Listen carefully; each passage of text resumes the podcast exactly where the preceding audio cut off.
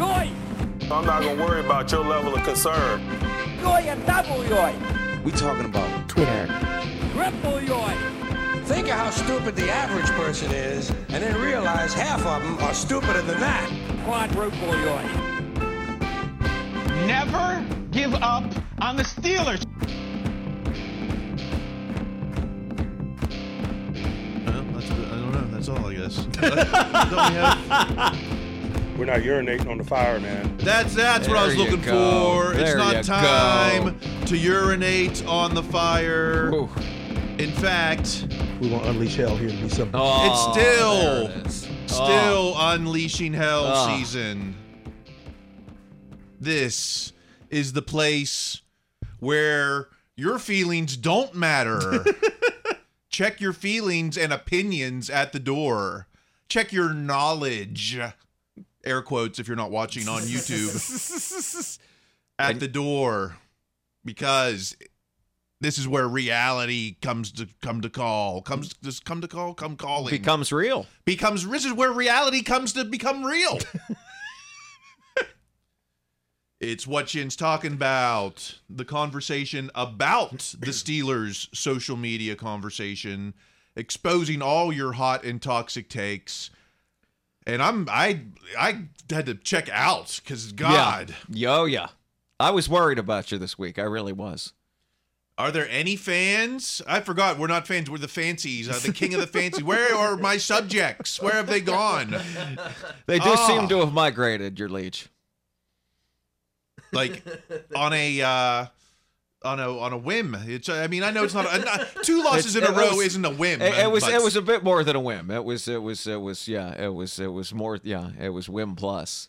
whim plus. Whim less actually. Anyway, yes. uh, Still uh, whim, yeah. still whimish. Whimish, yeah. I'm Kyle Chrise. I'm here with Greg Benevent Hello. On the ones and twos. Oh yeah, happy go lucky, laugh it up.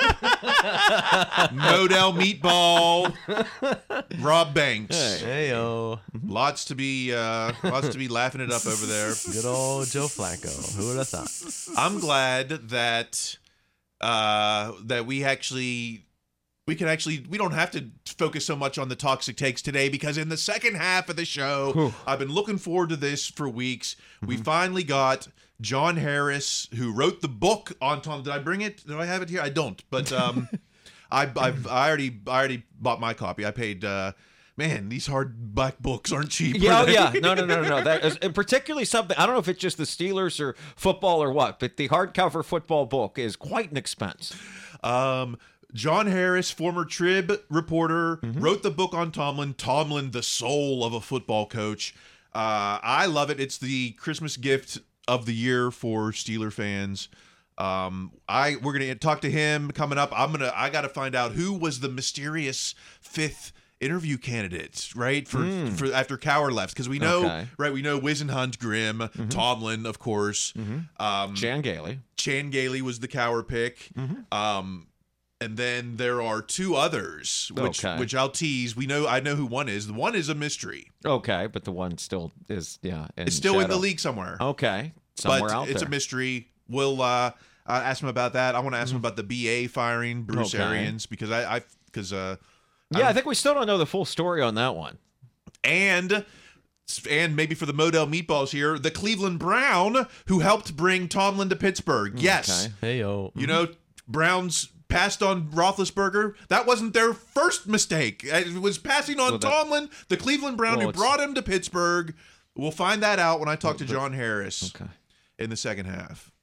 And maybe our our Steelers Christmas gift guide. Oh, okay. Oh, good, good, good. Okay. we'll see good, how good. time is. Yes, yes, we will. Yeah, we are not We've doing already- this for several hours. Yeah, we've already four minutes in just blovicating about how good the second half is. right. And there's plenty of blovicating to come. So why don't we get to the takes? Starting with oh, because you know, right? It's like now is the the Tomlin haters have come out. It's like um, you know, it's like when the, you got the Gremlin wet. All of a sudden they've multiplied. Oh yes. and- Oh, th- th- this is their Christmas has come very early. oh gosh, Tomlin hater Santa at Blitzburg. Blitzburg. Is the Steelers' Mike Tomlin era nearing its end? I feel like this has been the conversation all week. Is it time Yes. to move on? From? Because now it's like, oh well, they're moving on from Belichick. Let's move on from Tomlin. Which we're still not 100. That's one reporter for NBC Sports Boston that says they're moving on from Belichick. Like, I'm going to need a little more than that, too.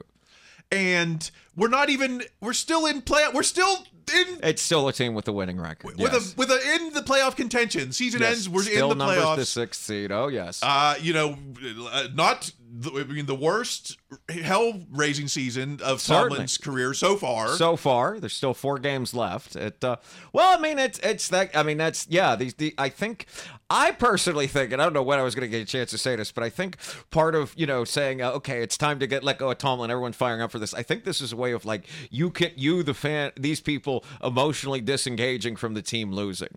I think that's sort of how it makes it easier for them. It's like okay, the team lost. I don't have to worry about this anymore. So just blow up everything, and then that'll make it better. With four games left, with, this is when this is when it's time to to rise up as a fan to gather around our you know circle the wagons. Um, this is when the rubber meets the road. This is when uh, the the the path narrows. Well, I Uh, mean, I, I can't be too mad at people for getting upset after losing the two games they did in one week to the teams they did and where they lost them at home. But by that same token, it's it's been uh, a week now. Like it's it, you can uh, you should be able to bounce back enough at this point to where you know you're able to watch the game again without uh, uh, again emotionally disengaging. But it's interesting, you know. Let's keep it. Let's keep it going Mm-hmm. to at BT Steel Curtain behind the Steel Curtain. The Tom the Steelers should move on from Mike Tomlin. True, seventy five percent. Mm-hmm. False, twenty five percent. Like not even close, you know. but I don't see anyone. I don't see the poll like um, Mitch Trubisky. Well, uh, you know, why why aren't we putting this game on Mitch Trubisky or these last two games on Mitch Trubisky like we are Tomlin? Well, I think it. You know, I- I'm sure if they wanted, and and maybe they could have used this for engagement. You can also put up a poll about does Mitch Trubisky suck, and I imagine you get some pretty fair engagement is there as well. Uh, I'm surprised the false number is as uh, high as it is. Uh, Really? keeping Tomlin, I would have thought it would be you know much lower, knowing uh, uh, this publication and these people. It, um, I mean, at least I, I mean, I don't know. I, I the new way that people have moved on to firing Tomlin is now uh, trading Tomlin to the Commanders and getting uh, good draft picks for it. Because if there's one thing Tomlin's going to want to start with in a new franchise, it's fewer resources. Yeah, let's trade away two firsts Right. just as I come here. So Yes. I'm uh, so now I'm like you know the Browns of the past or something. I or, mean, uh, well, I mean, you're looking at the Jags. And, I mean, it's you know, it uh, which again is. I mean, I know I not I can't address every single hater in this section, but I mean that's what that's what I, I I thought was fascinating about the flag. We were talking about Flacco and the Browns, the Jaguars. You got this number one overall pick that you sucked for three years to get, so you could go to Cleveland and lose to Flacco. Like it, I, I the idea of tanking. Anyway, I can't keep yelling about all this, but yes, it's uh, this is you know you you can hate Mike Tomlin, and that's how you can emotionally deal with these two losses. I get it, but I can't condone it. I've trained myself to hate it. yes, uh, thank you, Coach. Mm-hmm. At Steel C Network, Steel Curtain Network. Uh, Steelers are in a bla- bad place right now. Something has to give within the organization. Something's got to give. What's going to give? Everything's given. We've already given a coordinator. We've lost a quarterback. We've uh, we've lost Cam for half the season. We lost uh, DJ for a quarter of the season. Uh, what else hasn't get? What else is left to give? That's don't what know. I would we've, ask. We've given all the inside linebackers. It, um, Yes, I mean, yes. I, the one thing I will agree is the team's in a bad place right now after those two losses, certainly. But uh, it, it's yeah, it, it just after one week with the season still left to go, I, it, there's there's nothing left to give for at least a month. I don't know what you know. The I mean, it's it's also this is it's ironic. This is kind of the same argument as like when the team gets a bye and it's like okay, rest everybody. Well, you can't do that. It's the same thing. It's not like you could play all these young kids and not start everyone else to like we're going to rebuild with a month to go. No, you're not. Like Not in not when you're in playoff contention. Still, Right. it's like something's got to give. Well, I don't know. You you know, we win against the Colts, and all of a sudden, um, we start talking about playoff scenarios. Right, You know, exactly. I mean, they have to win against the Colts. We said they had to win against the Patriots too, but they definitely have to win against the Colts. Yes. Um, how about at Pittsburgh Sport Steeler takeaways? This guy is my secret, uh, uh, secret low key hater of the year. I think I don't know. Pittsburgh Sports. Maybe the Steelers needed this. This team has been treading water for years. Change won't come until ownership accepts it's truly broken. Nine and eight seasons gave them false hope, but this is hopeless. You can't turn a blind eye to how bad this has gotten now. This could still be better than nine and eight. We still on pace to be better than nine and eight. This Well, is I no mean- different than se- I see us no different at seven. Uh, what what was the best? Uh, what Super Bowl forty year? Oh, the Super Bowl 40 year. It That was, was- seven and five. Yeah, right? yeah. I mean, yeah, eleven and five at uh, or something like that. They were the sixth seed, but it. Um, but yeah, I mean, again, this is what I was talking about about the when you start talking like this about this is when you do that emotional disengaging thing. Like this is. I keep saying the team. Maybe the team should tank for picks. You, the fan, can tank.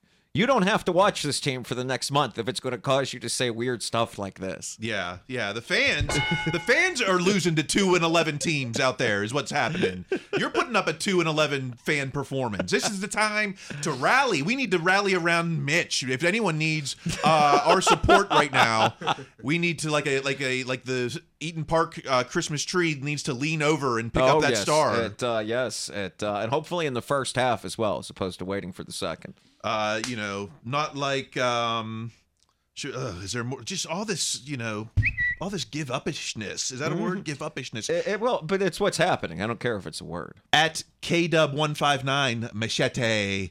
Once the Steelers change their offensive scheme, once the Steelers change their offensive scheme to catch up with the rest of the league, upgrade the O line, and get creative slash aggressive with the play calling, I just know the team will be fun to watch again. The blueprints are there. Tomlin and the Rooneys just need to make the changes. If you're not having fun, you know, I got in a fight with someone on Twitter this week because they were like, because I was like, if you didn't have fun during the Duck years, then you're the problem. Like, you know, it's uh, it, That was not- such a fun year. I mean, and in large part, that's because there were no expectations for this team, whereas these people are struggling to deal with these whatever expectations they had. Another problem of online. You know, now is the time to have fun with it. We got four games. We've got to win three and one or two and two at least. at least, yes. at least. Well, the next two. I mean, you can Yeah. lose. Yeah, I mean, after that, it gets a little hinky. But yeah, they have to win the next two. But it's. I will say this is one of the most positive takes you have in here because that's the one that said Tomlin and the Rooneys make the changes as opposed to getting everyone out of there and having I don't know whoever. What was my favorite? The Def, the Detroit offensive coordinator is the coach they all seem to want this week, and it's like yes, that's who's going to turn this franchise. Oh, around. he was good. He was good on uh, Hard Knocks. He was good on Hard Knocks. Yeah. Oh, okay, you can bring Larry Foote and Deuce Staley with him. Um, ugh, gosh. I, like, I know because we got to get to the interview in the second half. But uh, how about at Ryan Mess 90, Ryan M. I enjoy having a team that has not finished below 500 in almost 20 years. Rational take of the week. Uh, no, oh no, no, no! But he loses it in the second half. it's nice not to be a loser. However, being a perpetual 500 team isn't good either. Uh, ask every GM in professional sports. It's actually worse. Losing teams have hope when they pick top five. Oh, my God. Having no hope is terrible. Oh, my if God. you've run out of hope on this team right now, turn in your towel. Turn in Just your towel. turn off the game. Just turn off the game. This is the time for hope. It's Christmas. It's hell raising season. It's uh, you know, it's there's this is the time for hope. Yo, Uh, yeah, no, no, no, no, no. If you if you have no hope, that's on you. I mean, uh, the Penguins seem to maybe turn the power play around. The Pirates signed that big guy. There's plenty of you to be hopeful for. Uh, picking in the top five, that's not really hopeful. That has a pretty not great track record of working out. Just from this past weekend, when we saw what was it, uh, uh, uh, uh, uh, our man in Jacksonville there, Trevor and Tua both lose. like it's it, it, there is that the top five is by no means this big uh, thing. No, no, no. It's nice not being a loser. No, then enjoy it and perhaps uh, try not to invite that with your own behavior. Couldn't say it better myself. This uh this one got under my skin at Fanta Skippy, Jeffrey Benedict. Before Dan Rooney, zero playoff wins. Dan Rooney era, 36 playoff wins. Post Dan Rooney era, zero playoff wins. Not a coincidence. Not, not, isn't this exactly a coincidence? It- I Dan Rooney didn't snap the ball over Ben's head against the Browns. No. Dan Rooney didn't uh, fumble the ball. Um, you know, Well, I mean, and, no, and, and Dan Rooney, uh, for all his one, all the wonderful things he did, did not make a whole lot of tackles. Um, he Hmm. did. He was such an instrumental architect of the great teams of the '70s. Yes, it uh, obviously he had, you know, and still had some influence on the teams. Those wonderful pictures you see with Ben and Ike Taylor. However, that influence did uh, fade out uh, uh, over time. Certainly, having him there in any capacity would be a benefit to the team. But uh, I find it very hard to believe that he uh, solely himself, exclusively, was the glue that uh, brought home playoff victories. That is a reasonable expectation. Yeah. I mean, it's a nice little narrative to make it something that's easy to digest and try to explain why the Steelers lost two games in a row.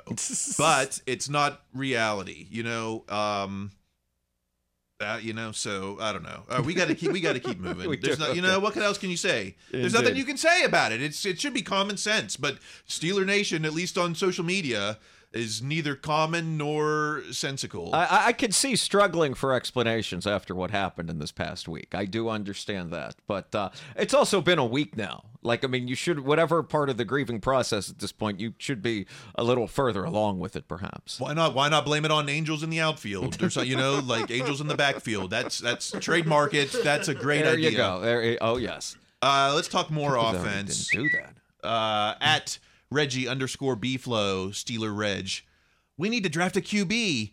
We need to trade for Fields or sign Cousins. We need to start Mason. 2024 QB reality. Kenny picture of Kenny Pickett. Mm-hmm. Of course. You know, so it doesn't matter, right? There's, I mean, there's nothing that's going to happen th- this season that's going to uh, that's going to change next season. No, I mean they are going to bring in another quarterback. It'll be someone to back up Pickett. It might even be like an excitingly high draft pick, but the idea is to be a long-term backup. And even then, it might just be somebody to replace Mitch, unless Mitch really turns it on here, because they frankly should get more out of Mitch being what the highest-priced backup quarterback in the NFL than they have. But um, but yeah, uh, uh, Kenny's going to start next year with a new offensive coordinator. That part of it, I feel quite confident in saying. Wex Wex was saying use a second round pick on a QB to replace Mason, and so your QB room is Kenny, Mitch, and you know to be determined. Certainly, but it's but this was also the week when even sensible people lost their minds. Wex says Tomlin's on the hot seat too. Yeah, he yeah. said that directly after the game. Yeah, he yeah he didn't like uh he didn't like some of the coaching calls when I I don't again even I'll tell these insiders that um you know Mitch it's uh, you know I don't want to just say it was a Mitch game but it you know you can look at three plays at least in the fourth quarter. I you know I hate to say you know it, it was all on Mitch when there was uh, then there's a whole team but there's at least three plays in the fourth quarter where you wish the quarterback play was a little bit above the net. Well, I mean, I, I we can always go. I mean, we're, we don't do analysis here of the game itself, but No. Merril Hoge saying that the uh, what is it? T- the tight ends block like two turtles humping is a quote that we should have uh, forever.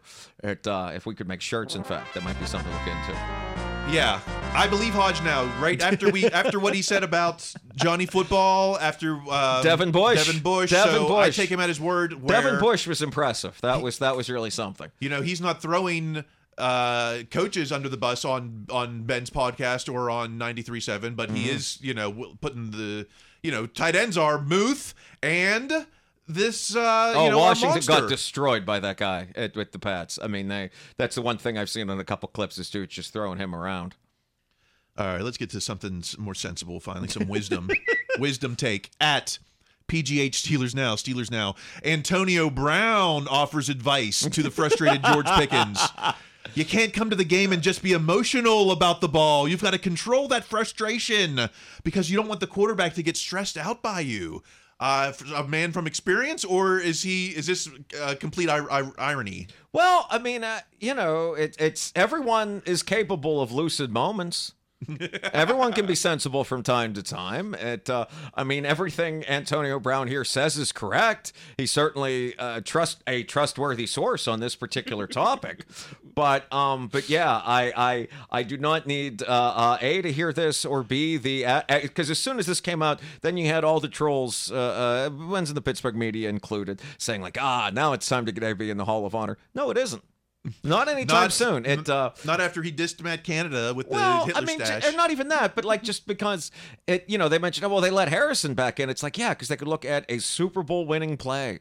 It, uh, if this team wins another championship sometime in the future, then sure you can have AB come back and go in the Hall of Honor. Be ah, fun. Look at this. Then not just you know, this was the last team. This time was time. This team was very good when this player genuinely quit on it. True. Let's talk defense. At Tommy Jaggy, Tommy Jaggy, smelling salts and a tinted visor don't make a concussion magically disappear. The Steelers put TJ Watt's long term health at risk by sending him back into a blowout game against a 2 and 10 football team. Absolutely shameful. Um, you know, eh, I don't want to, you know, this, I'm not putting this on uh, coaches because I'm sure TJ was doing all he could to get back out there. You know, we heard about how Paul Polamalu would do everything he could to mask, you know, getting his bell rung, getting Yeah. taken, taken to the prom, as they said. Um, So, you know, I, I, can you fault TJ wanting to get back in if he, you know, even if he believed he may have had symptoms? But I mean, but the only person here to really fault is the doctors, right? They do a thorough examination and then, or whatever an examination you can do on the sideline of a football game, and then they make the decision that the player can go back out there. It's not even up to Tomlin. If TJ hid uh, uh, symptoms or whatever, again, this is on the doctor to be able to tell that. It's not, you know, it's it's it, it, uh, TJ's a player trying to get back out there. I I I I don't see this as absolutely shameful. I don't see this as some weird indictment of the Steelers. I know there's been uh, uh, lots of big talk tur uh, tossed about of the union or others investigating it, but no, that's not going to turn up anything either because it's uh, it seems like whatever protocol protocols there are here, whether or not they're all that rigid or not, seem to have been followed. If you're serious about safety in football, then you've got to turn off football. You can't really Right. watch the game. There's no, yeah, there is it's- no it's- safety. You, you've made you've made whatever comprom- moral compromise there is, and the television is still on. Um, you know, okay, enough said. How about one more thing on the defense? At Pittsburgh Sport, Steelers takeaways again. So tell me how good this defense is. Most overrated unit in the NFL. I still 100% believe that.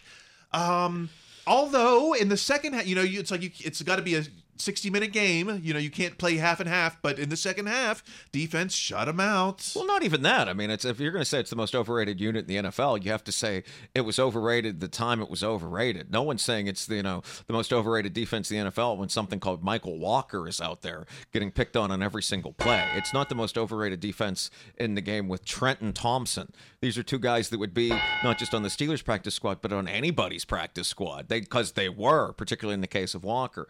So, um, if you want to say elements of the defense are overrated, the coaching of the defense is overrated. These are all arguments you can make, but the entire defense itself being overrated when there's literally a gaping hole between the front and the back of it. I think that's a tougher case to make. it seems like you know you can almost pinpoint the moment when the defense you know it hit, reached its tipping point and it was and it is the mykal walker era right you know it's it, it, i mean it reminds me of you know i like i don't want to be like it reminds me of like the archibong era it's like when this guy is in then things have gone bad for the defense Well, I mean, I I- even go back to the uh, I mean, there other play. No, that's not a bad point because you could do we could do an entire episode on this Steelers players that when you saw ah they're in the game, this is going awry. That's Antwon Blake, that's Kobe Hamilton. I mean, that are those are guys that like wow, everyone else. The, the playoff game they lost to the Ravens where they signed that running back off like the the Texans squad that week. I don't even remember that guy's name.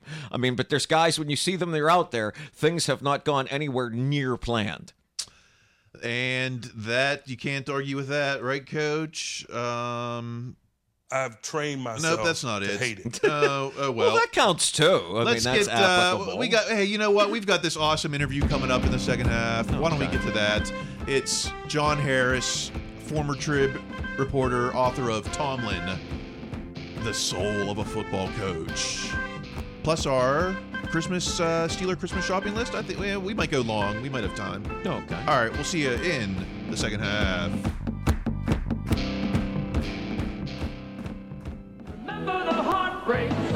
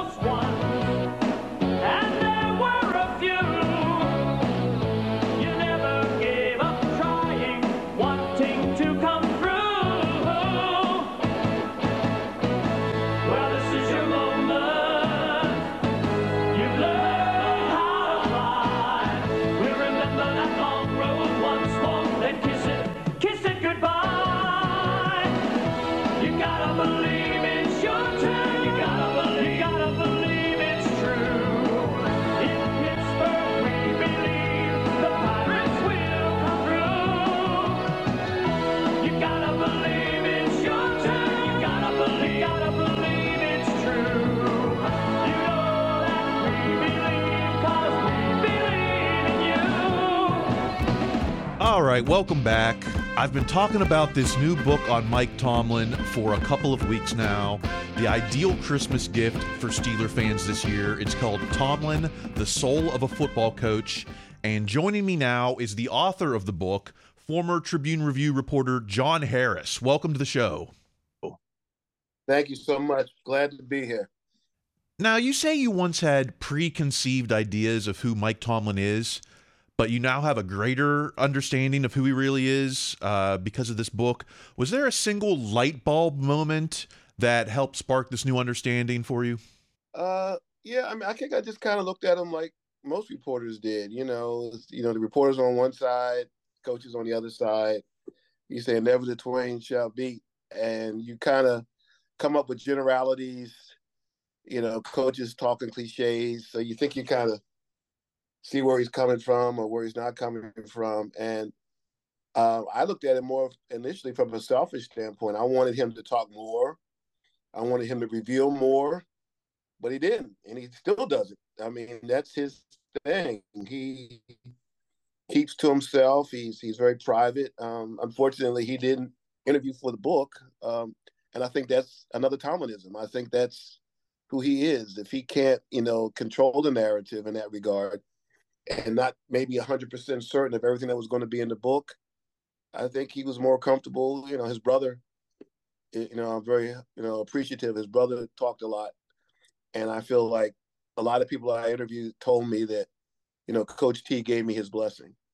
So I figure, you know, with a lot of these biographies, people don't want it, you know, don't want the biography written or they don't want family or friends to talk to the writers. So the fact that he did so many people talk to me and mentioned it. I just believe that he wanted it or he encouraged it. He just didn't want to have his fingerprints on it, so to speak. Um, so that's a, that's something I learned about. Just the privacy, the um, total focus on football. That's what he is. His brother uh, Ed, I was talking to, you know, because so many people say, "Oh, you know, if he stopped coaching, he could be a great TV guy." And his brother just kind of chuckled and he said, he said, My brother is a gym teacher. He's he loves football.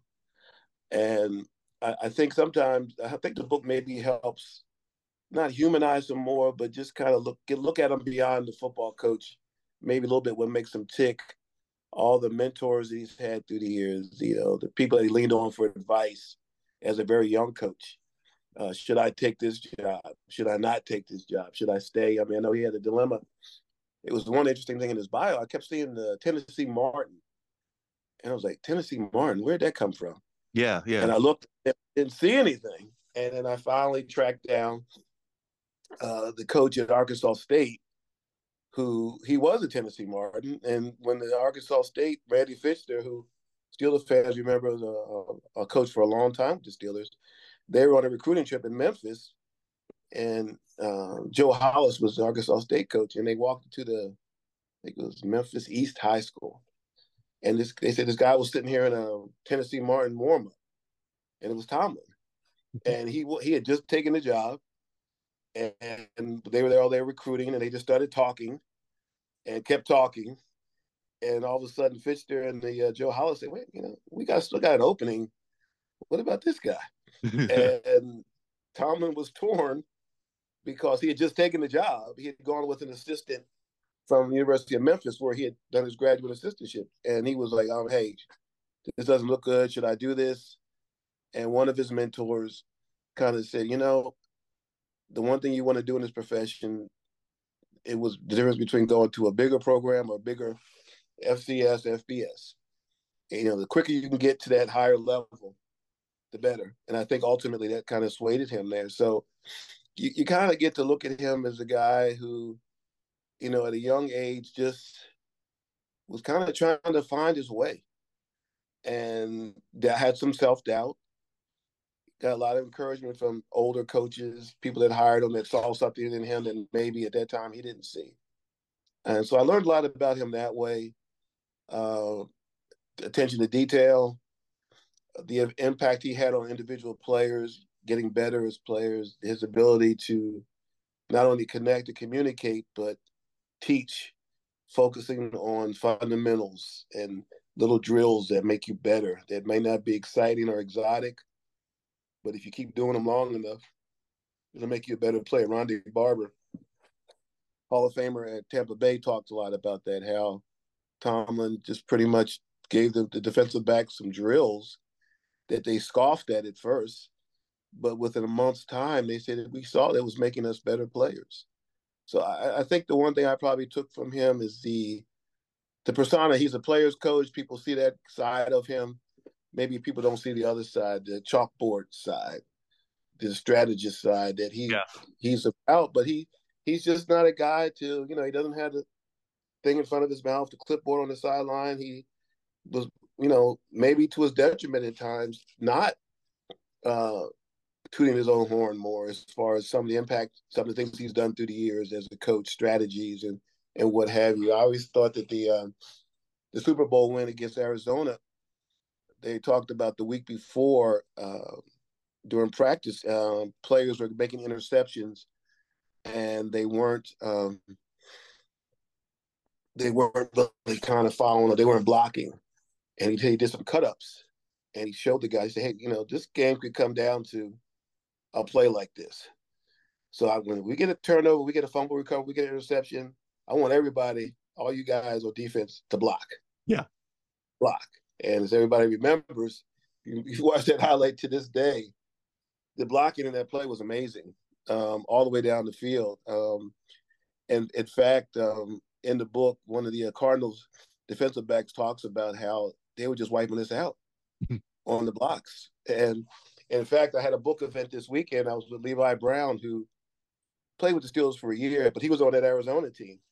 And he was talking about how Larry Fitzgerald was uh, had bumped into one of his teammates on the sideline, and maybe that had prevented him from tackling James Harrison. And so that play, the players talked about after Bryant McFadden talked about how you know the coaching staff all week they harped on it, harped on it, and we did it, and then we saw the results of it. So little things like that, strategic things that he's done through the years, I think um, are things that maybe people don't notice about him. All right. Now, when it comes to hiring Tomlin, you talked to one of the few people who had the mindset of Dan Rooney at the time, Cyrus Mehri, one of the creators of the Rooney Rule. Um, I'll tease that. You can pick that up in the book. But now, when it comes to the Rooney Rule, Tomlin was not a Rooney Rule candidate. Uh, you know, there was, but there was an unnamed candidate who is still in the league. Why is that a secret? I don't know. I was talking to John Wooten, who who's quoted in there, and I I, I asked him. I said, "Who was it?" Uh, I, I prefer not to say he's still in the league. Now I, I've been racking my brain trying trying to figure out who that is. Never find it out. But that in itself was like a revelation to me because I'm like, you know, Ron Rivera interviewed, and Ron Rivera, um, Hispanic uh, candidate. So technically, Dan Rooney had satisfied the Steelers had satisfied the Rooney Rule requirement. They'd interviewed a candidate of color. Then they apparently interviewed someone else. so Mike Tomlin was there was they didn't have to interview Mike Tomlin. I mean, to be honest, perfectly honest with you, in the relationship between John Wooten and Dan Rooney, that went all the way back to when John Wooten, John Wooten replaced Chuck Noll at guard with the Cleveland Browns. There's so many stories within stories here that are amazing, um, and he had a long-standing relationship with the Steelers. He knew Chuck Noll. John Wooten knew Chuck Noll, not as Chuck Noll that we know, but it's just a guy he knew. and so it was different. It was on a different relationship, and you know that relationship carried over with Dan Rooney. So John Wooten felt comfortable enough to where he could ask. He said, "I'm just asking you as a favor, Mister Rooney. Could you just talk to this young man?" And he did, and then brought him to Pittsburgh uh, for the interview. So it's amazing how that all came about. Um, so when you get more of the narrative and kind of put it all in perspective, it it makes a little bit more sense as opposed to just you know this this thing that okay they hired this kid because you know they wanted to satisfy the name was Rooney and they wanted to satisfy the Rooney Rule and um I'm hey I'm not going to say that the Rooney Rule didn't have something to do with it. It did. The Rooney Rule did have something to do with Mike Tomlin getting the job because if it wasn't for the John Wootens of the world, and if it wasn't for the Dan Rooneys of the world, he wouldn't have gotten that job. John Wooten, a Cleveland Brown. How ironic. Yeah, exactly, exactly. Yeah, um, I'm going to be with him this week. We have a book event in uh, Fort Worth, and he's going to. I want to have him tell that story a little bit because I, I truly believe that his influence um, in the league and with that particular situation was is a story that really I don't think it's really been told that much, and it just puts the whole Mike Tomlin, you know, story and perspective, and just the uh, they talked about the pressure of that Super Bowl that the that the uh, Fritz Pollard Alliance uh, felt um, because you had Mike Tomlin going up against Ken Whisenhunt and and uh, Russ Grimm. Yeah, and they're like, you know, how Steelers fans were looking at it. It was like, hey, you know, what if Steelers had lost? And Mike Tomlin had lost to the coach that the Steelers had passed up. And he was like, wow, you know, he said, so we were feeling a lot of pressure. He said, I don't know how many people were looking at it like that, but he said, that's how we were looking at it. Um, I'm sure Mike Tomlin was feeling the pressure. Uh, and for the game to end the way it did, I mean, that must that was just unbelievable, you know. Oh yeah, best best ever. Now, when Tomlin is hired, Sports Illustrated gets the scoop before the locals. Now, Prisuta has that Russ Grimm will get the job. I mean, was that a highly placed source? Do you know who his source was? I mean, I, out of respect to Mike, I, I mean, I know who it is. Um, he felt comfortable enough with it, as I write in the book, and that was I was kind of torn on that because I know a lot of people probably at my former paper and in Pittsburgh are going to kind of frown on it, but I, I felt like we needed to tell the whole story uh, to also describe what it was a crazy time. That whole hiring process it was unlike any other. That it was going back and forth. It was going over here. It was going over there. It was this rumor, that rumor, and I, I think you know my concern was it was just a source, and it was no one, no one was named, no quotes, and I just felt like a story of that magnitude that you kind of want to make sure you cover your backside. Yeah. And we didn't. And it, it you know, it, it, I remember, I mean, still, I can still remember that feeling of the looks that you would get from people with steel and, and even Mike Tomlin, who knows how he felt through the years, you know, those are the, those are the guys that, you know, wrote this story about me. Who are they? So it was it was and I thought it was also a lesson in journalism. The the, uh, the rivalry between this uh, the Post Gazette and the uh, Trib, I don't think it's as strong now. And I have I, I, live in Texas now, but I don't think it's nearly as strong now as it was when I was there because that was just cutthroat, tooth and nail, didn't want to get beat. And I think the Trib, because we were the smaller paper, as I tried to describe in the book, we felt that pressure, that need to try to to write a story like that. Because if we write that story, we break that story, you know, that elevates us. That gives us some, you know, credibility and clout. And I, and I tried to write it that way so people could understand. Okay, why would they do that? And I think if you if you read the whole that chapter, I think it explains why we did. I just think we, and I think there was a way we could have done it and not been wrong, so to speak. But we went we went we went for the gusto, and uh, we didn't get it. well, it didn't uh, seem to affect Prisuta's relationship with the team because now he's with them. Hey, I see. So um, it's it's. I'm glad. I mean, he's a good, great journalist. You know, uh, Mike. We we covered many a game together, took many a road Trib together. Um, but here's the way I looked at it. His name was on it, but all our names were on it because we worked. You know what I'm saying? We worked at the trip too. Yeah.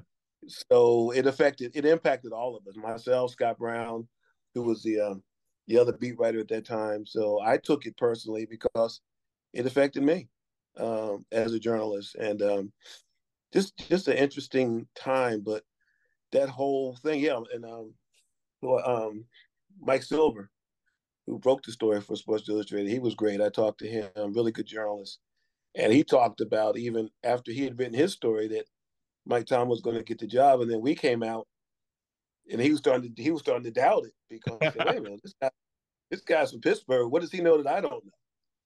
So up until the moment that the Steelers announced that Mike Tom, Tomlin, nobody really knew. It was just this great mystery um, that, and I hope I maybe uncovered some of it in the book, um, and, and then people at least give people a different perspective because I think there had been one narrative pretty much about how everything happened. I think my book maybe gets into that a little bit differently and Yeah, shows another to it. Yeah, it definitely fleshes that out. So many details behind the scenes that fans don't know about yet. Now, the biggest mystery for me into Tomlin's career is Bruce Arians' retirement. Because in Bruce Bruce's book, he says Tomlin promised to get him a contract. And after meeting with Rooney, the first phone phone call is just, uh, "Sorry, Bruce, I couldn't get you the contract." Yeah, it's funny because um, Randy Fichtner, um, who was also a coordinator, and I talked to Rip Scherer Jr., who actually, ironically, is Kevin Colbert's cousin.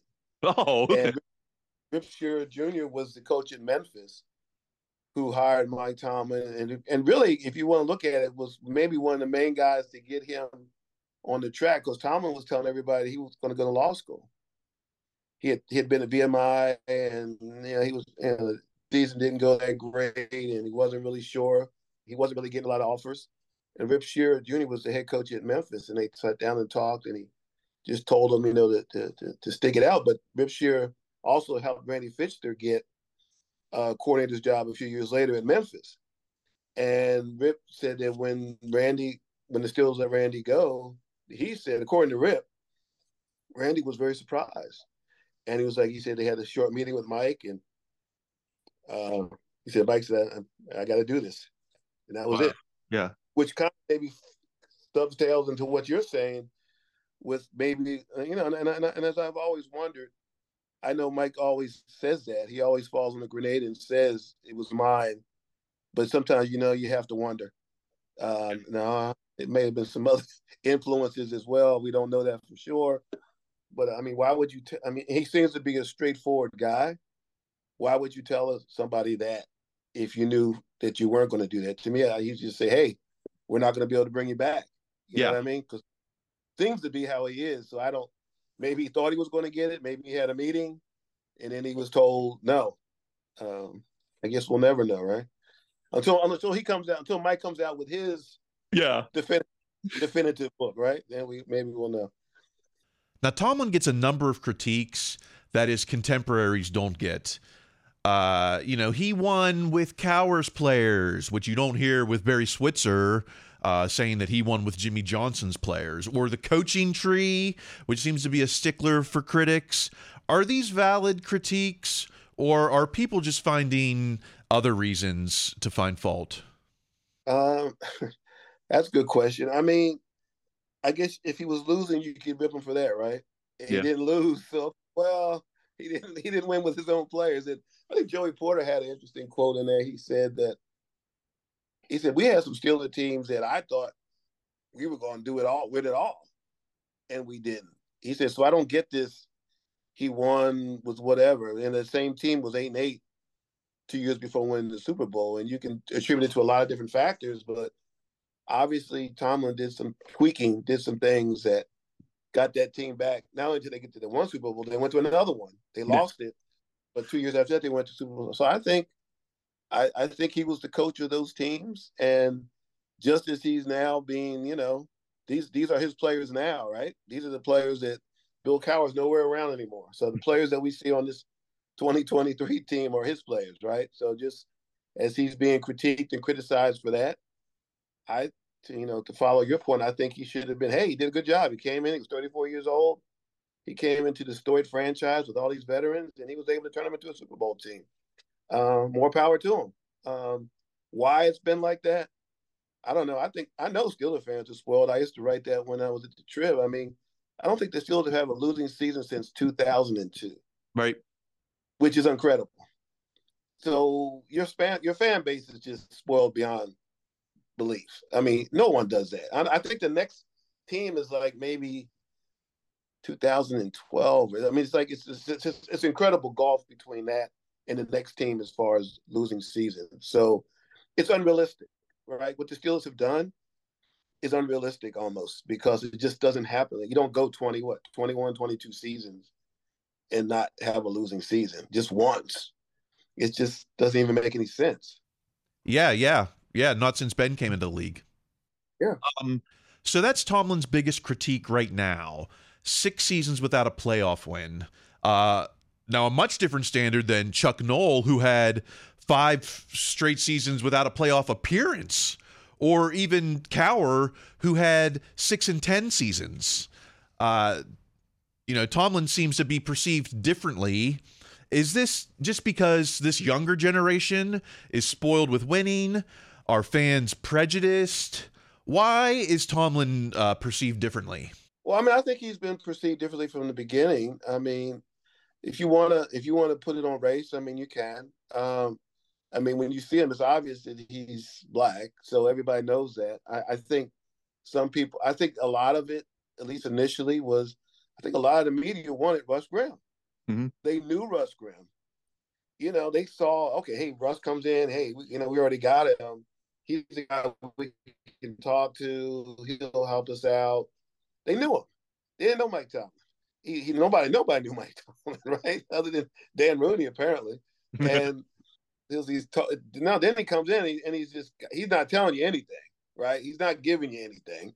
He doesn't give anybody anything. He's not giving us anything. He's not giving the Tribune anything. He's not giving the PG anything. So we're all being treated equally bad, right? So we lost that. So the media lost that. They lost that guy that you know they could have probably probably even had a drink had drank a beer with in Russ Grimm. So I think that factored into it. I mean, I think not just Mike Tomlin. I think you know, as far as black coaches, I think there's always been a talk about you know, black coach will get an opportunity, and and if it doesn't work, that's it. I mean, which makes Mike Tomlin's situation just almost unbelievable that he's been on the job 17 years. He's they have not all been 17 great years. He's had some eight and eights. He's missed playoffs. I and and and kind of doing the recap and looking through some of the seasons. it- the thing that struck out to me was that I thought they just looking at what they had, they should have probably won a couple more Super Bowls. I, I look at the even the year they lost to Denver when Peyton Manning was the quarterback. Yeah. They had a, that team. You think about it, that it was a very close game.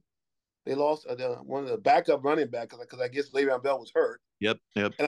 Up to the backup actually played because I think DeAngelo Williams was hurt too, and they almost won that game at Denver, and Denver went on to win the Super Bowl. So you think about that. That team that wasn't at full strength. and I think I think uh, Brown had gotten Brown got I don't know if Brown had gotten hurt or not, but they were not at full strength and almost won it. And maybe if they had gone to the Super Bowl, they would have won that one. Le'Veon Bell was injured at least two of the playoff games.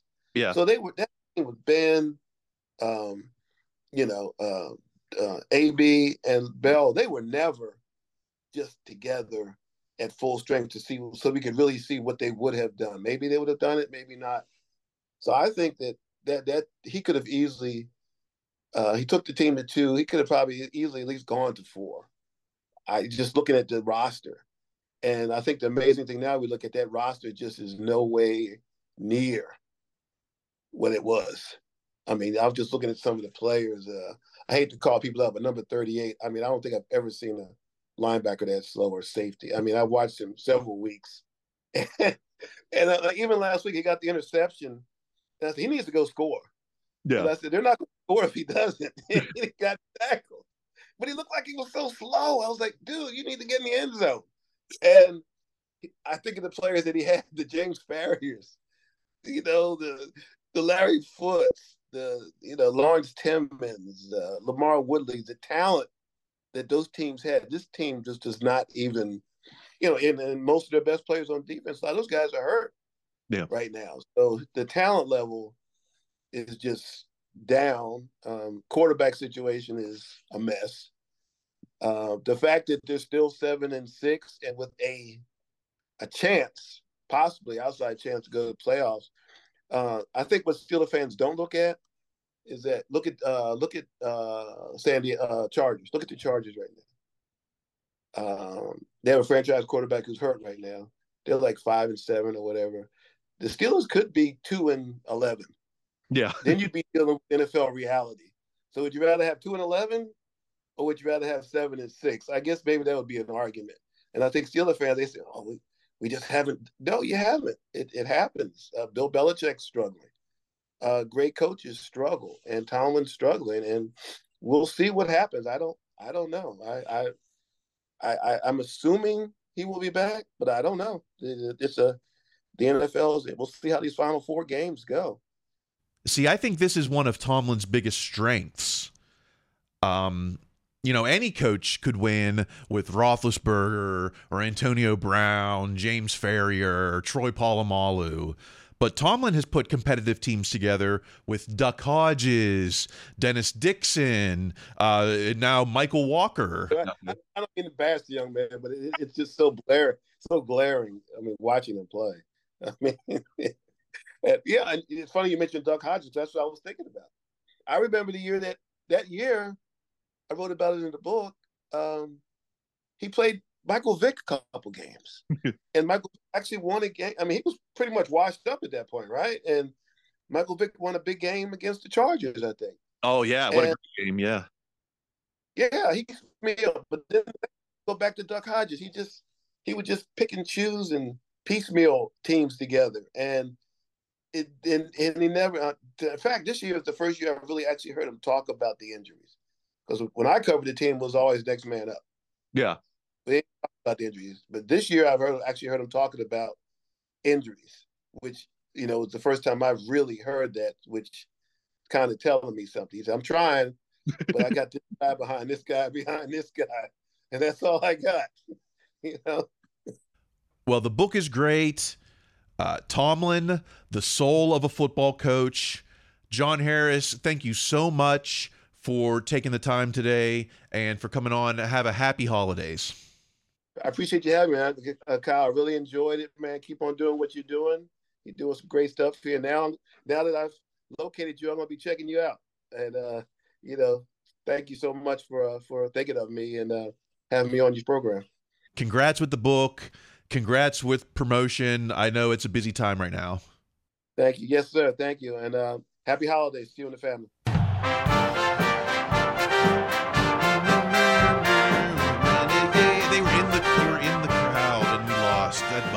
That's a know? shame. Yeah, that's one Poor of many Sticks. shames That's- about that game. I know. We we owe we owe it. We got to make it up to them. Well, somehow. they, they were there for the 2011 uh, Winter Classic, and the Pens lost that too. That's where Sid got the Ah, concussion. Sticks. How many times are we going to let them down? All right, get that book. We'll put the we'll put the link in the show notes. Uh, Get Mhm. that book, Tomlin, the soul of a football coach. Uh, big thanks to John Harris. I Mhm. really uh, uh, that's I appreciated talking to him. Let's get to the Steelers Christmas shopping. If you're waiting till now to do your Christmas shopping, it's too late. No, I think it's if you go through Amazon, you can get better shipping than you can maybe through the Steelers site.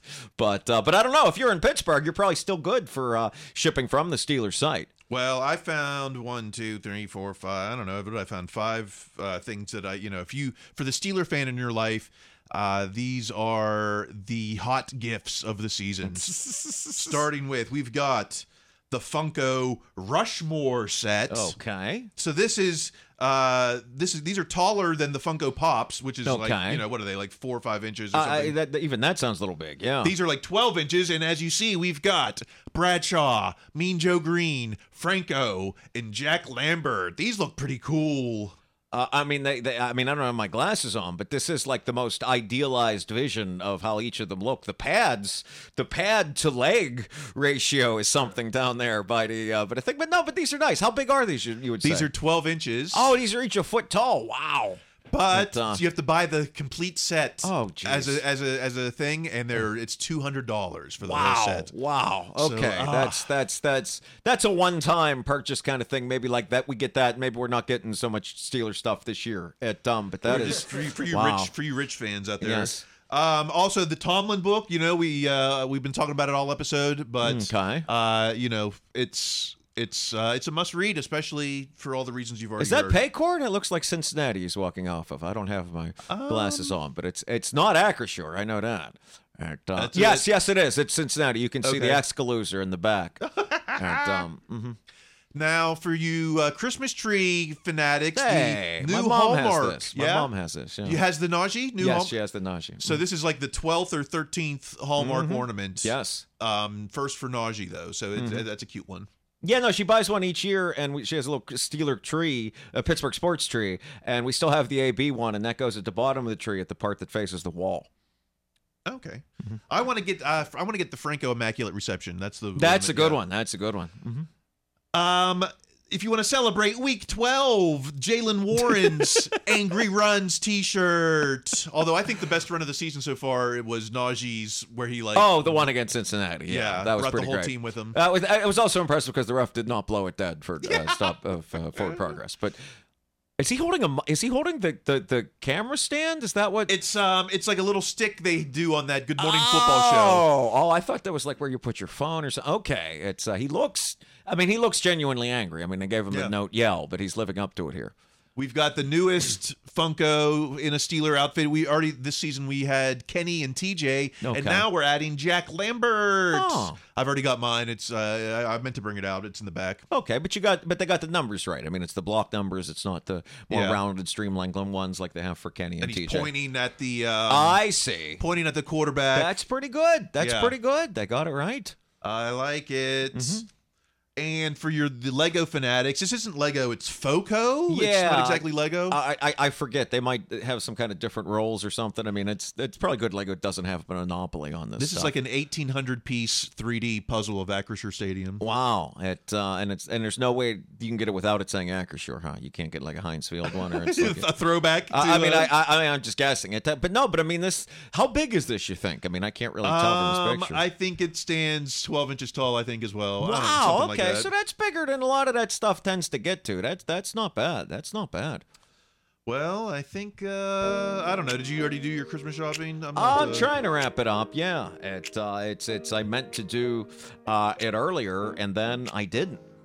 I usually get Steeler stuff, so I'm Mm-hmm. ex- maybe this is just me ho- putting stuff on my wish list. Although I, I already have the Lambert Funko, but I usually get something Steelers. So I um Next year, what we should do is go through the weird Instagram ads you get of things made by shadowy overseas groups trying to convince you with things. I got an ad for a uh, Pittsburgh Penguins official Aztec calendar if I wanted to order that, and it looked like something you would use to summon a pagan deity.